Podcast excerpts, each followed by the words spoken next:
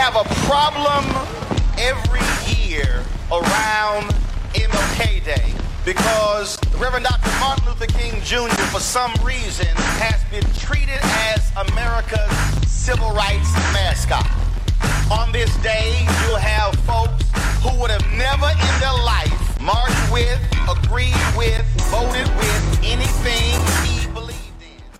Good evening. Hi, I am your host, Sharon Hinton, here live on another session, another episode, another moment for you to bring your consciousness, your knowledge, your critical thinking, your information to build a nation to another level. This is on another level, and as you know, I have these amazing guests all the time, and I want to thank producer and my friend Haywood Fennell for bringing this beautiful jewel, this literary jewel, Miss Alda Witherspoon, to my attention because I had another guest scheduled for tonight and then they couldn't make it. But you know, there is so much information and so much, so many wonderful things happening in the community that other stations and other broadcast companies don't cover. I don't know why. I think it's worth something. However, there was a station that covered this. Another part of our operation, Boston Neighborhood Network News, did a piece, and then she is so noted, Miss Alda Witherspoon with Get Lit and her Witherspoon Institute. We're going to learn about that and what you can do to support her and support literacy by getting lit here on another level. Don't go anywhere. Get this information. I, I am, am so intelligent. So intelligent. The day was all about children's literacy, but youth enjoyed the extra perks of song and affirmations at the Witherspoon Institute's Get Lit event at Roxbury Branch Library. Wednesday was the Boston launch of the Institute's five city book band tour, which kicks off monthly interactive Win Kids book clubs in libraries and black owned bookstores. The National Literacy Initiative, Get Lit, encourages young people to ignite their light, read, write, get lit, as it addresses the racial learning gaps exacerbated by two years of remote learning. This is a post COVID learning crisis initiative. It's specifically geared towards helping children get acclimated with literacy. Uh, we have found that the literacy rates are down, even more so before COVID. We have found that it's ex- exponentially down. Harvard University did this huge study across the nation, and it talked about it having disparities between racial and economic lines. And so we want to make sure that communities were made aware that this really is an issue that is not a figment of your imagination it's something that we as a community need to address as a whole. For National Literacy Chair Attorney Joseph D. Feaster Jr., it's crucial that child education not be contained to the classroom, and it starts with the library and the entire community. We have to take our children's learning outside of what they may be learning in the classroom. This is a place where you do additional learning, you do additional research, you find things and issues that you like and love. This is opportunity for we as adults to help with that whole that whole transition in the sense of. Uh, uh, bolstering the educational opportunities for these young people. So, the program that we're talking about today is, is an opportunity in order to do that. And my hope is that we will be successful, that we can uh, not do this in a singular sense, but in a collaborative sense. Speakers engage kids with games and icebreakers before sharing some of the consequences of illiteracy. I am the chair of education here for the city of Boston, and I'm also the chair of workforce development. And in my time in office, um, what I realized is that, you know, a lot of the work that I did was around dismantling the school to prison pipeline. Because what I learned when I was doing education advocacy is that a lot of our kids were struggling to read and write. But that was not an issue that was being identified when they were being kicked out of school. Attendees bonded over books in reading circle breakout sessions led by book lovers and city leaders, all realizing how reading creates possibilities and the transformative power of the library, a life affirming space. I hope that not only will we expose them to reading, but back to this notion of libraries. Libraries were the things that saved me as a child because I could go on journeys in my mind, my mental models of the world were prepared by those books that I read. And I could, my imagination just sort of just went to new heights. And so I've been all over the world in my imagination, and now to be able to do it as an adult, connect all those things, I understand the power of that kind of intellectual exchange. So that's what we want for these children today. I believe it's a cycle because the desire to learn breeds literacy. Literacy ex- expands your desire to learn. And as that cycle builds, it creates a strength in you. Not only confidence, but knowledge and understanding about how you're going to move forward and the ability to create and imagine where you're headed and to be able to do that with others. Reading is like music. You can do it together. You can read the same book, you can read it at the same time, you can reflect on it together. And this builds skills for communication, but it also helps us really think about who we are, to know our past, to understand our future. So, uh, literacy is at the center of so much. Um, in, in, in, developing ourselves as people and developing our culture and really bringing equity to this nation in a way we haven't experienced it yet. Thank you and welcome back. I'm Sharon Hinton. I'm here with my wonderful guest, Queen Alda Witherspoon, the founder and CEO of the Witherspoon Institute. Welcome. Thank you so much for having me. I'm, I'm so glad that you're here. Education is my thing. And when I found out that um, you have this whole initiative between, between, well, around getting lit and also you know, the follow up to the learning loss that happened during the pandemic. And then you had this particular event. And so thank you, Boston Neighborhood Network News, for doing this piece. It was wonderful. I saw a lot of people that I know in there. Keith Motley and I actually went to school at Northeastern together. I've been around a little while. and then um, Nika Elugardo and Julia Mejia, who's actually the chairman of the Education Committee at City Council, mm-hmm. the City Council, at large City Councilor. And so when you see people that buy into this concept, and Keith Motley talked about, well, that was one of the places that I went as a sanctuary for me, that opened up worlds for me. And all the beautiful children and young people that were in that renovated library, which I haven't been at yet, but I was going down there and having community meetings. And the library is not just a place that you go to read books, there's so many other things that are happening there. So, what drew you? Because you and I talked yesterday for a little while what drew you into this? Because you actually had another life that you were doing, and you can talk briefly about the, that other life. And then you told me about, you know, a voice. She's not crazy, y'all. A voice that told her that this is your purpose, this is what you need to do. You need to leave that and do this. So, talk a little bit about what you were doing before and why you're doing this and why this is so important. So my background is in the arts. Um, I'm, I started off as a singer, a poet, a playwright, and I was quite successful with my play, playwriting career.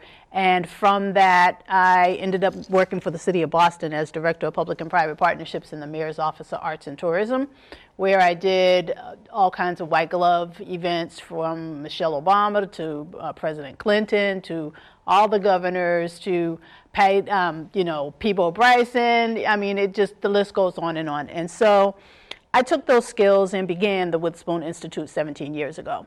Uh, we've do, always done performing arts. Uh, we are a think tank for youth in the arts. We teach leadership etiquette in performing arts that includes uh, singing, dancing, acting, directing, and producing.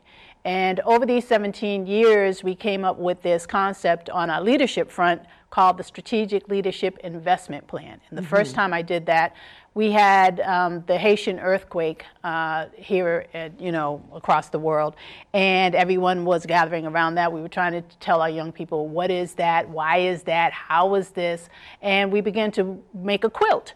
Our little squares, and we'd write little messages, and we mm-hmm. strung it all together, and the quilt grew and grew and grew.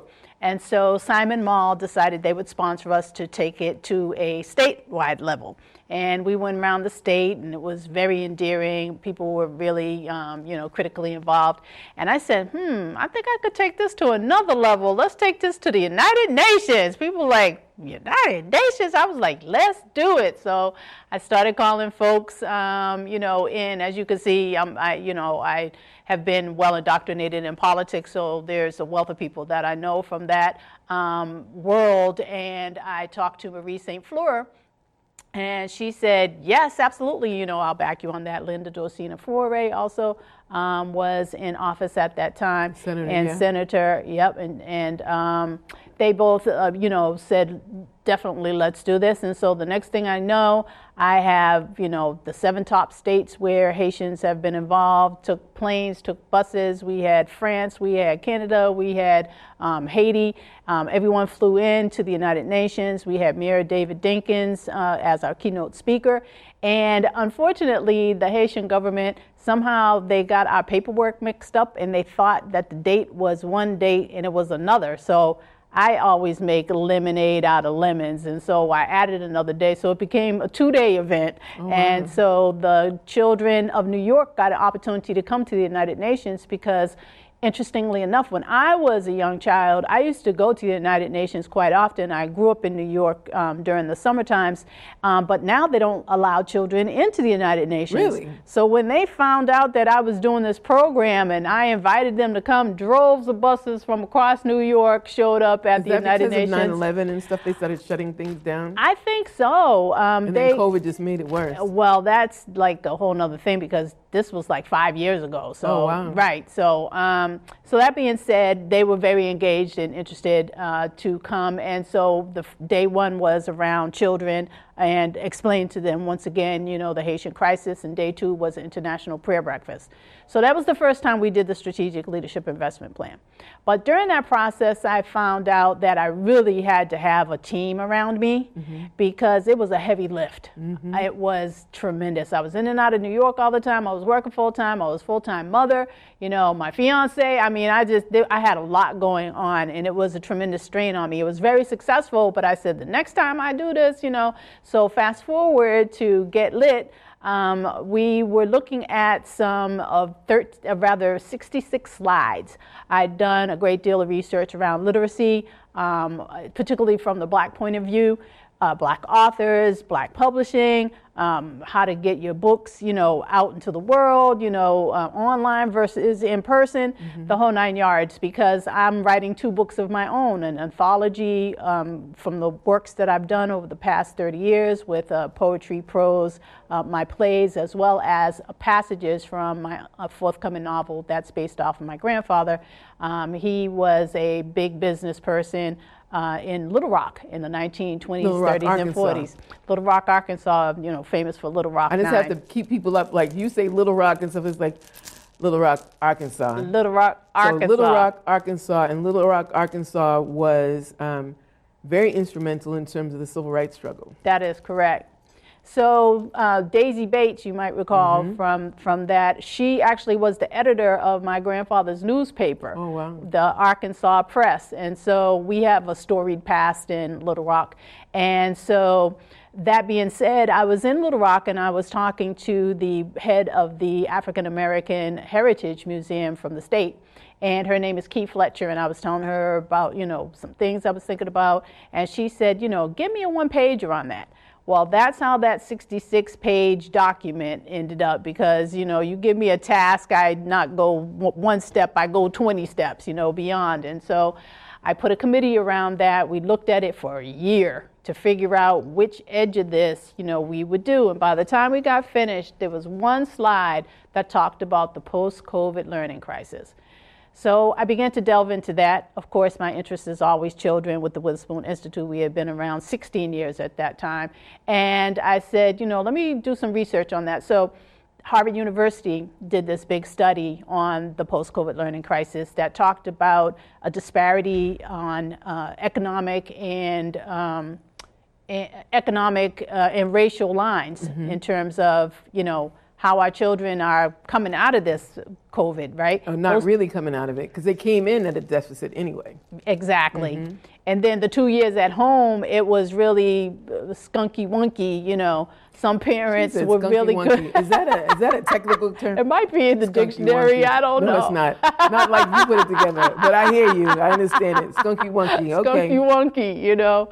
And so uh, I said, what can we do around this?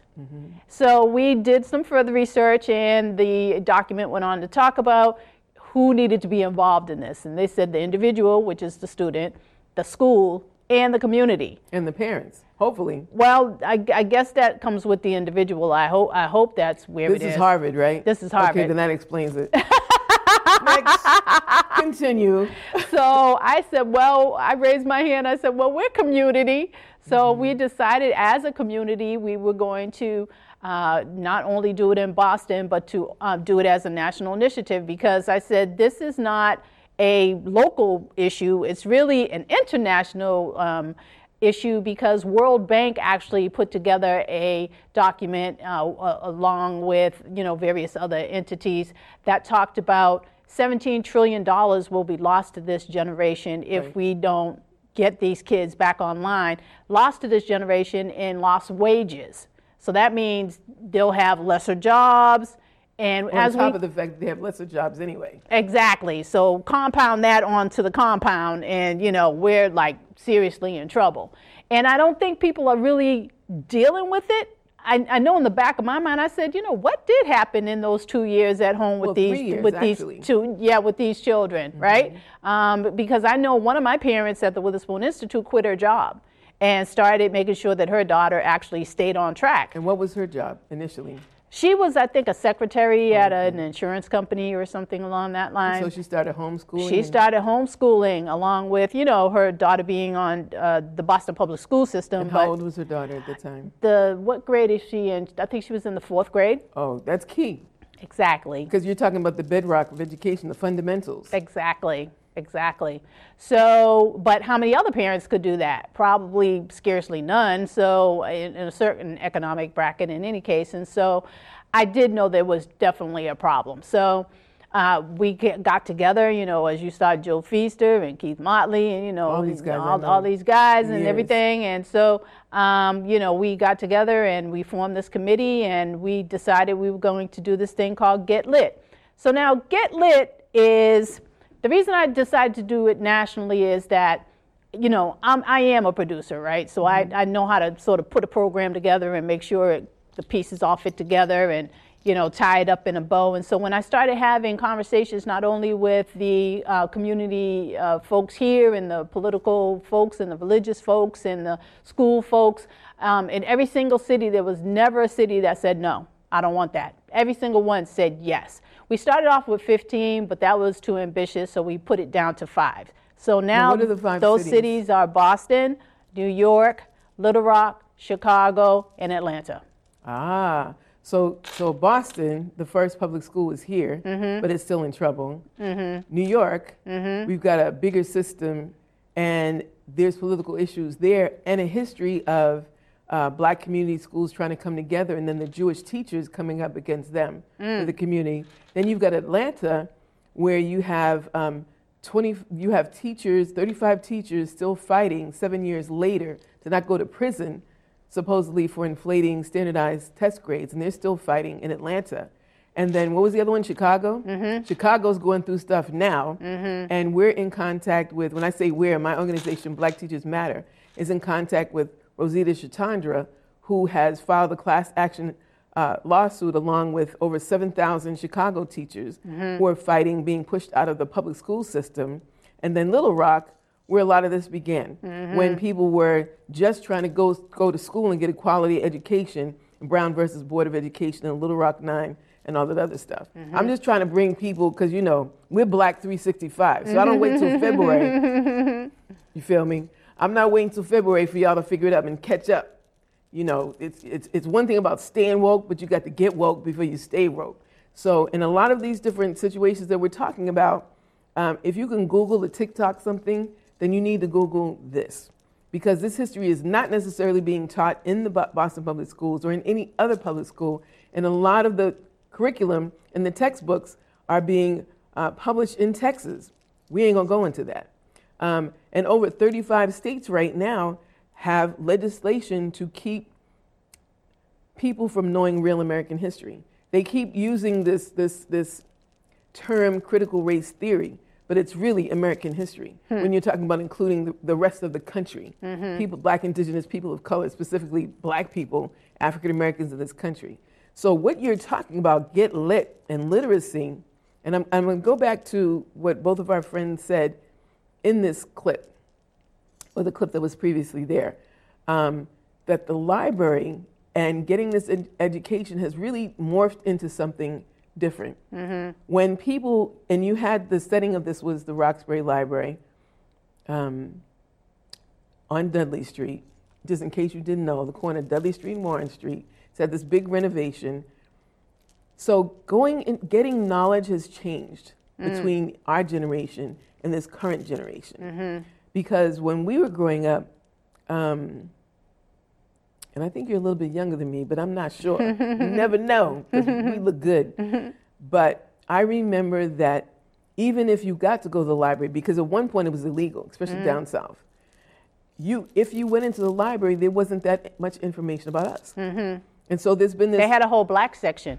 You weren't you couldn't you, you couldn't go to the whole library. You, if you went into the library, you had a section, maybe a colored section, I Uh, should uh, say. come on now, because we went through that whole, you know, maybe if you could get in there, and then you Mm-hmm. couldn't you couldn't take out books either. Mm. So there was that whole piece of, um, accessibility. well, accessibility, resources, accuracy, historical Mm-hmm. accuracy, and then um, I remember going to school at an elite prep school. And history, I've always loved history, but in my U.S. history book was only a paragraph Mm. about Negroes. And the only thing it said was we had uh, big noses, wide lips, and brown skin. It actually said that in that book. Girl, I was I was so angry in that class. Wow. We had and we used to be slaves. I what was year is this? in the '60s, Wow. and I was heated, I guess so. heated, Right, heated, because that did not describe you. heated. Yeah. So I'm in this elite private school in this history class, and, and there were um, only a handful of us. It was all girls' school, but there were only a handful of black people that were there, and some people didn't want to be black. So that was even a smaller number of people, right? Trying to assimilate that illusion of inclusion. So, you know, in the in the feedback and the backlash from being the only black student there and everybody turning around and looking at you as if, oh, that must be you. Or I remember the pictures of National Geographic where they had mm-hmm. African women with bare breasts mm-hmm. and then they're looking at you. You's an mm-hmm. African. And, and back then, if you called somebody an African, then that you, that may cause you to fight. If Yeah, you that was, somebody- that was an insult, if you call somebody call somebody black or African, you better be ready to duke it out. Now, now it morphed in our lifetime, right? It did. It did. So, but still, when you look at, you could get your information from the news, maybe, Mm-hmm. not really, because I remember if you saw a black person on television, everybody in the That was a big- neighborhood, that was a big, deal, right? That was a big deal. So, oh, there's color people. And we was color back Mm-hmm. then. Oh, there's a color person on TV. And you're like, oh, oh, oh. and then the books didn't really have us reflected in there in a true light. Mm-hmm. Um, there was a lot of misinformation about um, history in general. The Nina, Mm-hmm. the Pinta, the Santa Maria, and George Washington with the Terry tree and the whole craziness, right? And then, but then there were schools, and I remember schools in Grove Hall. They had what was the, called the Topographical Center, and it was a it was an African-centered um, after-school program right in Grove Hall. Mm. And so we went there to get deprogrammed from the stuff that was happening. Now, what year is this? See, now you're going to date me. Now this was also the '60s, Okay. and so um, there I have no knowledge of this, so I'm, I'm in the learning curve now. So I'm trying to pinpoint where you are in the history. A, there was a great initiative of uh, blackness during the 60s, Mm. Right. right. Because you had all these different organizations, and then you had different kinds of organizations on the varying part of the spectrum Mm-hmm. in Boston. So you had the Freedom Insti- Freedom House with uh, Otto and Muriel Snowden, Mm-hmm. you had the NAACP, you had the Mau Mau, the Nation of Islam, the Black Panthers, New England grassroots organizations. So you had different organizations on different spectrums of blackness. Mm-hmm. But you had, and then you had Elma Lewis School of Fine Arts. You had a lot of different Mm-hmm. That's where I went. That were, you know, and for those of us who knew Sister Elma Lewis with the little bun up there with the little Mm-hmm. That's pointed right. thing, she That's was no right. joke, right? No joke. And so we had a lot of, and then you had Jean McGuire, you had Ruth Batson, Mm-hmm. Ellen Jackson. Um, so, and you know, male and female. I'm saying a lot more of the females right now because sometimes we get buried like it was only brothers. It wasn't. um, and I know I got, uh, yeah. And so I know that um, I call those names out because those are the shoulders of greatness that we stand on. And we forget because a lot of our history has been oral history. And so I congratulate you on writing your books and actually doing that. Thank you. I know Sister Rosita Chachandra in Chicago is in the process of writing books of that whole educational struggle out there in Chicago. And she was, we were on the phone for about four hours and she was blowing my mind. Wow. And so I, what I saw happening is a lot of the things were happening in Chicago would happen in Chicago and then they happened in Boston. Mm. Right? So this whole mayoral, mayoral election that's happening now with who's going to be the head of schools and who's going to be the mayor Mm-hmm. um, is being reflected in Boston. And it goes down to the superintendents and who's superintendent, who's this, who's that, who's the school leader. And, and again, I will say that Boston is the only city in Massachusetts that has an appointed school committee. Everybody else is elected.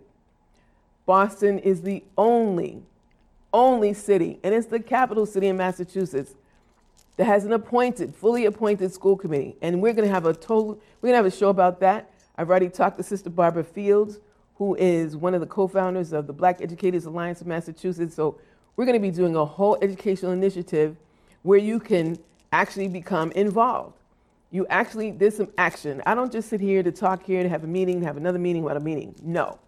And you will have an opportunity. We're going to go to a break, but get your pens and your pencils because you will have an opportunity to support the Witherspoon Institute, the Get Lit Literacy Program and Initiative soon. We'll be right back. Are you interested in learning to create television and web programming?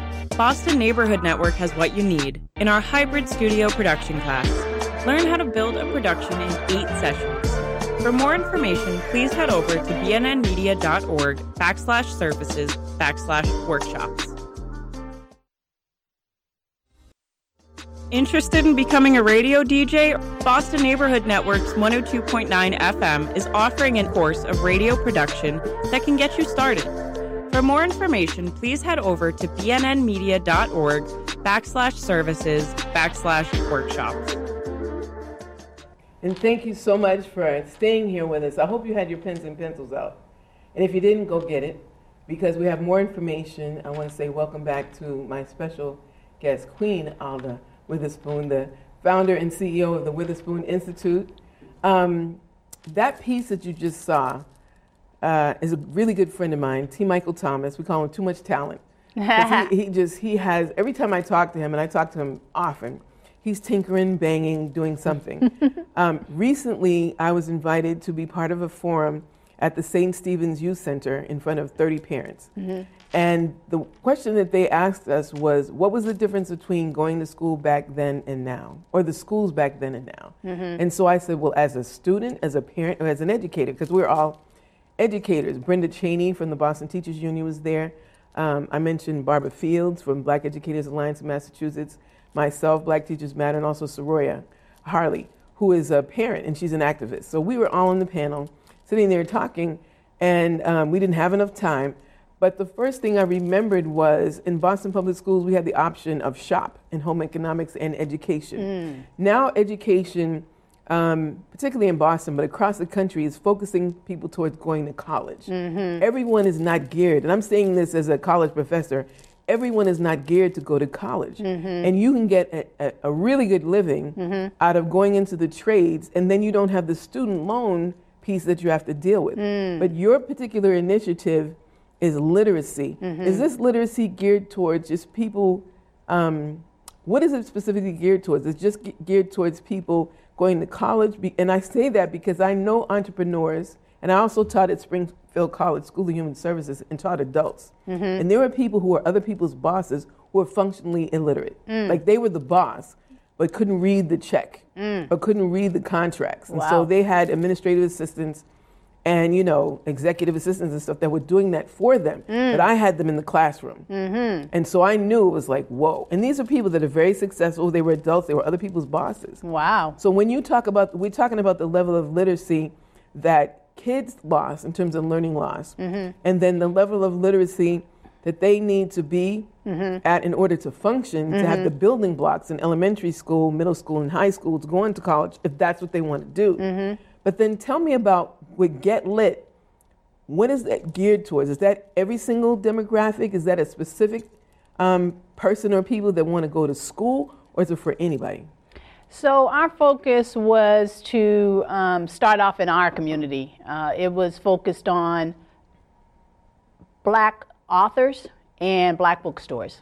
So we're following Oprah Winfrey's guide to 127 black-owned bookstores across America, along with libraries. And you partnership with Frugal Bookstore. Indeed, indeed. And so that was our tenet was to get the library engaged to get the black bookstore engaged to get the black community engaged um, and, but it's not exclusive to us if other people want to come and learn about black history and black authors and you know that type of thing because i know at frugal bookstores they have all kind of manner of people that come there so it's not exclusive to people from this community other communities are certainly welcome to participate, but that's our focus. And they have book signings. I've, mm-hmm. I've gone down there to author signings, and they have, you know, it's really, it, it's. Um, I wish it was bigger, and it, hopefully it will be.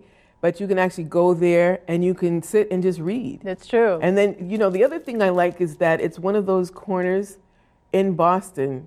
Um, and, and, really, you search for, now I find myself searching for those safe um, cocoons, kind of, communities where you can go and you see us, right? Mm-hmm. You used to be able to go to Bob the Chef and you'd see a CEO from so and so, or you'd see somebody that just came in town and want to know where soul food was, mm-hmm. or you see a politician it's like, hey, hey. Mm-hmm. And there's a mm-hmm. couple of places um, that you can do that now, but not at the level that it used to be. And mm. so, Frugal Bookstore to me is one of those places you go in, mm-hmm. and then you see somebody else. It's like, hey, you never you know doing? who you'll meet. You never know who you'll meet. Truly. And so you partner now. Some of the other places you partner with Frugal Bookstore, mm-hmm. and then you partner with the Roxbury Library, mm-hmm. and then people have supported you. What more support do you need? Like, what do you need for your organization? So, for the infrastructure of it, you've got an event coming up too. So, I want you to talk do. about that. Right. So now, mind you, this is a monthly event. So every single month, we're at the library. Mm-hmm. We buy the books from Frugal. We give the books to the children. It's about building their at home library because one of the things that we found when you have an at home library, you begin to see yourself differently. You begin to dream differently. You begin to have different tenets in your life that start to take shape and take mold. As Dr. Motley was saying, you know, he began to dream dreams and then he became a doctor, a chancellor. So the possibilities are endless in the world of books. And when students actually have books that they own, they cherish them, it's their at home library. So that's one of the big tenets of this program. But in addition to that, uh, we want to uh, add on uh, tutoring to it. But um, the structure that we have now, we have say the Roxbury Boys and Girls Club, we have the YMCA, we have Madison Park Community Development Corporation, we have the Kroc Center. We have a number of big organizations that bring their children to the site. So then we want to kind of reverse that and we want to go back to them with tutoring once we get our funding in place. But we want to get started, we want to get this conversation going that this post COVID learning crisis is real, that the community needs to um, gather around these children.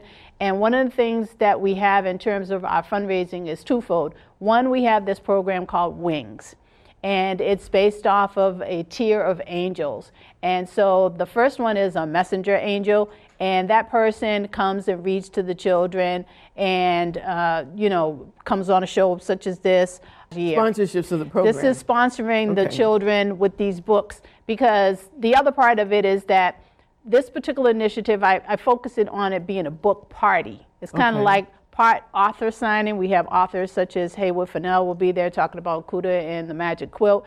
We also have Valerie Stevens who will be there doing storytelling. storytelling right? We have um, uh, Steve Gooseby from. Uh, All these people I know. Yeah, yeah, yeah. I was with Steve Gooseby at WILD, and he and I were students on, on student radio. I've been around for a while, y'all.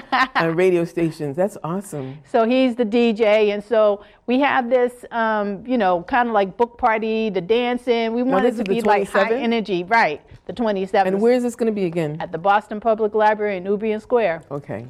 That's right. And now, how do you sign up for this? Because this is the national registration begins at 4:30. Mm-hmm. Event ends at 7:30 p.m. Mm-hmm. So it's three hours. Yes.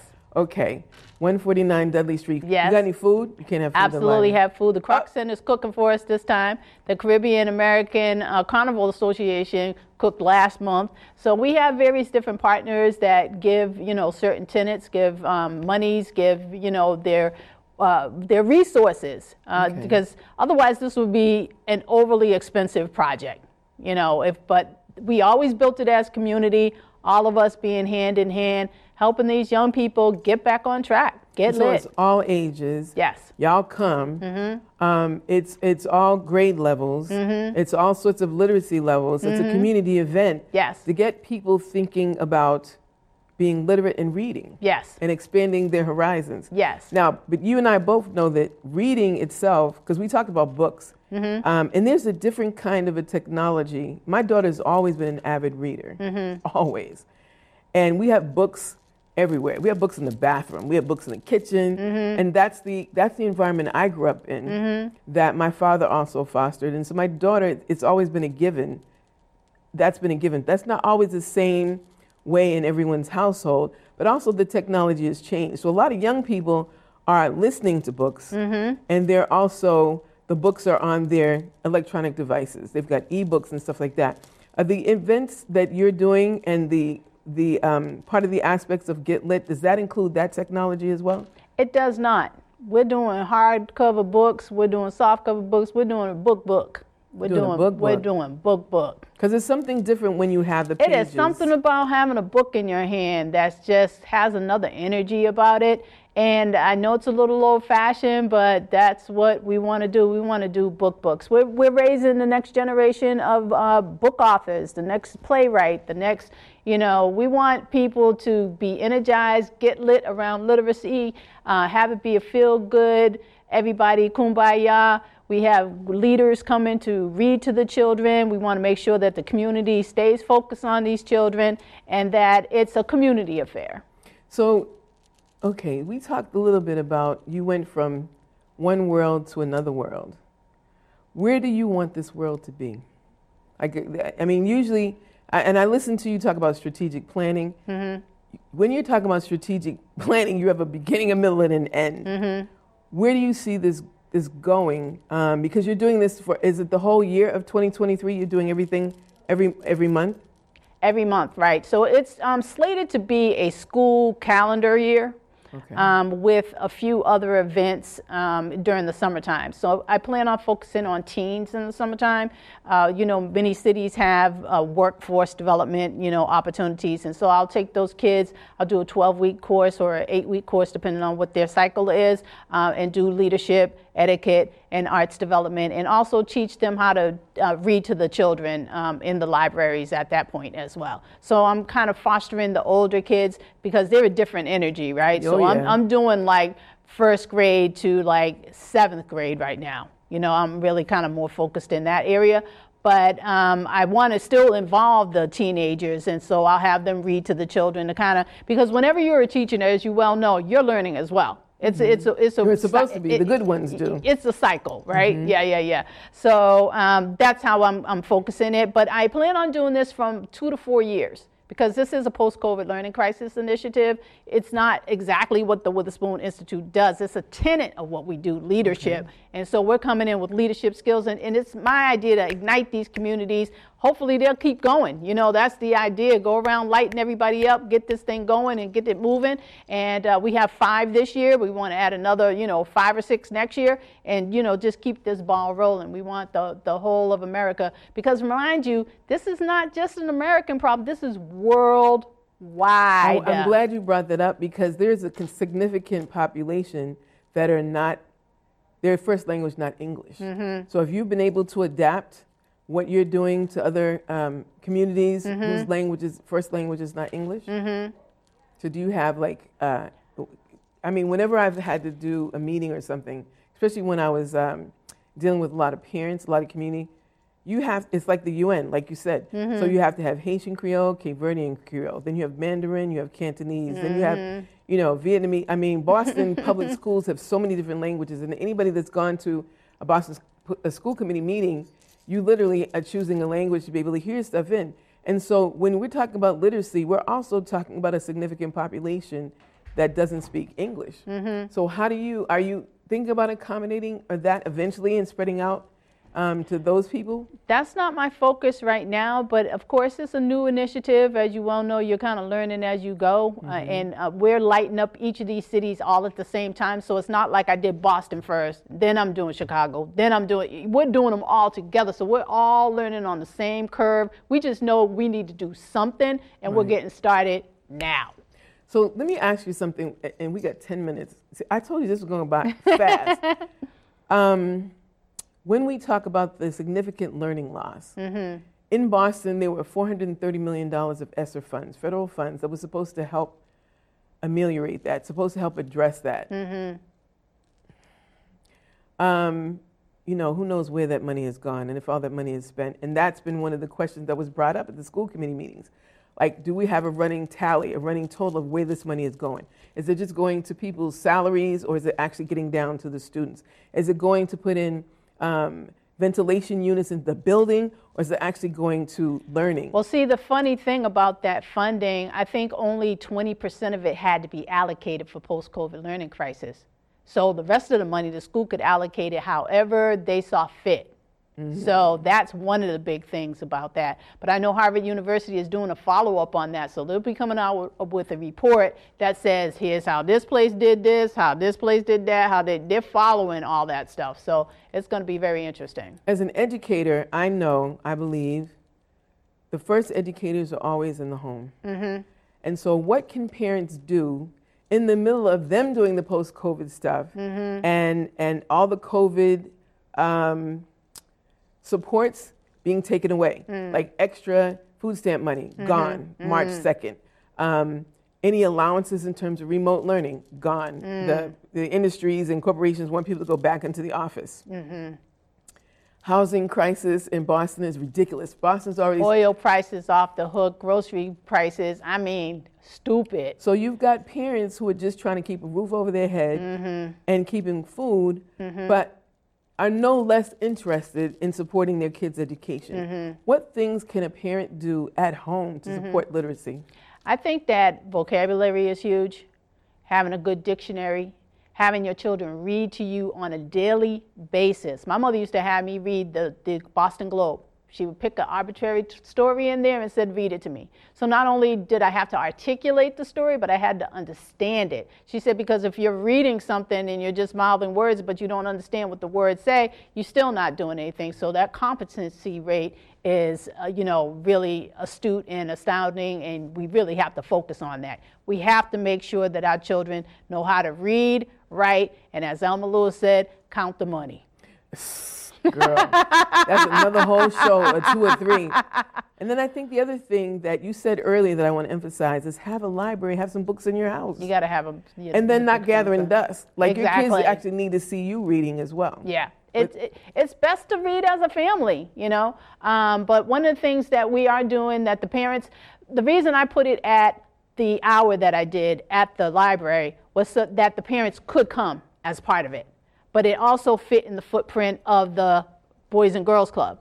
Now, it's a little bit skewed because, say, the YMCA, they get out at six, but the Boys and Girls Club get out at 8 mm-hmm. So I did it where it could fit in the footprint of both of them, so both sides of that ledger, you know, could participate. That's a strategic planning again. I got you. I got you. And so um, the other thing is so so have books in your house, have Mm-hmm. a place that you can read. yes. And sometimes that's like a window seat or a corner, someplace where you can focus. I think the other thing is to I think turn off the electronics. The thing is, is that you should have baskets of books in all kinds of different rooms. Is what you know we've been finding. I know in my bathroom, I got, Oh, yeah. you know, my living room, my my dining room. I mean, I have books. I got books in my bed. Lord have mercy. I wake up with books in my bed. It's it's cuckoo crazy. You should Yeah. have books everywhere. My husband used to tell me when I go to the bathroom, he says, she's going to the library. knew I wouldn't be. Because that was a place I know where nobody would mess with you. Like nobody's going to bother you. Exactly. You could focus and you could read whatever. um, and so, you know, in turning off the electronics, as an educator, I know that's an issue. Mm-hmm. That's it's, true. It's easy to sit there and let somebody feed you. Mm. But they're feeding you their bias, their viewpoint, their point of view, and their Mm. perspective. Mm-hmm. And something happens when, and, and you know, I tell people that uh, I used to read the book and then go see the movie, and I was always disappointed. oh, I know. And so there are a lot of uh, movies now. Well, not a lot of movies being made, but there are movies now that are remakes of books. Mm. And my daughter, who's an avid reader, the Harry Potter series, like we Mhm. literally had to go to the bookstores, and we're on, we're waiting for the next one to come out. Like we're Mm. on in line for the next one to come out. Mhm. So I made a habit of going to um, some of the bookstores, and they're not paying me, so I'm not going to give you the name. but you could go in there and you get a cup of tea or some hot chocolate. Mhm. My daughter was such an avid reader that I was spending money on books that she had already read before we left the bookstore. Wow. So I was like, grab the books that you like. We're going to sit down here and you're going to read certain books. And then the Mhm. ones that you really want to read, those are the ones I'm going to spend the money on. Yes. And so she got used to having her own books and then getting the series of the books Mhm. and then getting other young people that were actually in these little book clubs. Mm-hmm. And they would talk about the characters and stuff like that. Exactly. But I also made a, a, a concerted effort to shut off the technology so that Mm. she could focus Mhm. and then talk to her about the difference between, um, you know, well, this is, uh, did you see the character, that character in the book? No, they Mhm. really look like this in the book. And actually have them start processing the difference between their imagination Mm. and the reading and then how it was interpreted because I, you know, I do television and film and stuff like that. And so I Mhm. saw the difference. It's like, that's how I saw that character. You really kind of, and so that's some of the things that the parents can do. Um, in terms of education, they can also join the parent side council, the school site council to advocate to have more curriculum um, that was refle- is reflective of your family and your Mhm. community. Mhm. Um, and then tell me again, because we've got like five minutes, four minutes left, the date of the next event that people can support it, and how do you sign up for it? Is it online? So Is- you sign up, uh, you can either call um, 855 WIN ARTS, that's W I N A R T S, WIN ARTS, and you can get on our website, thewitherspooninstitute.org. Um, and you can go down to the library. Uh, you know, if you put your name down there, you can uh, certainly come to the event the day of if you didn't have a chance to do either of those things on March 27th from 4:30 to 7:30. Uh, we are at the Boston Public Library, and then uh, each month we're there every month. So we have a, a calendar of events that's um, located at Frugal Bookstores. You can go down there and get our calendar at both the Boston Public Library as well as the uh, Frugal Bookstores. Let's get lit, family. Although get lit has another connotation if you're in the wrong group of people. So get lit actually means literacy. Literacy. And be lit and be literate. Yes. And get get literary, get Yes. lit. Now and, the And last- get excited. And get excited about reading um, and having books. Yes. And so the other the last thing is um, when are your books coming out? That is such a good doggone question. I started this journey getting my books together. I am one um, chapter away from my anthology coming out. My anthology uh, is waiting for me to finish the second act of my play called Wise, which is uh, something I'm actually going to have the students read because not only are we reading books, we're doing poetry, we're going to be reading plays. I'm going to have them do 10 minute plays. I'll have them reciting things. Um, it's not just about reading books, it's, it's the word in all its essence. We'll be taking them to the theater where words come alive. We want them to really, you know, enjoy and, and, and um, become, you know, our next poet, our next producer, you know, our dreamers. This is where dreams are fostered and made. Thank you so much. I know I'm going to have to have you back. Um, the 27th is the day after my birthday. I don't know. Your if I'm- birthday's on the 26th? on the 26th. My birthday's on the 26th. Well, I guess we're going to be going somewhere celebrating. Come on, girl. what, what up? What up? That's amazing. So look at that. Great minds think alike. Thank you guys for being here with you this evening. Thank my guest, Doctor. I'm going to start calling you Dr. Alda Witherspoon, the founder and CEO of the Witherspoon, Witherspoon Institute. Get lit March 27th at the uh, Roxbury Library in Nubian Square. Thank you for coming here with us this evening. We didn't have time for phone calls, and so my apologies for people that were thinking about can I call in 4:30 to 7:30, March 27th. Thank you. Hopefully, you've been brought to another level. I'm Sharon Hinton, your host. Have a good evening. Take care of yourself. Never in their life marched with, agreed with, voted with anything he believed in one of the biggest biggest in the United States Congress, he had the audacity to send out a Dr. King quote. The march has begun.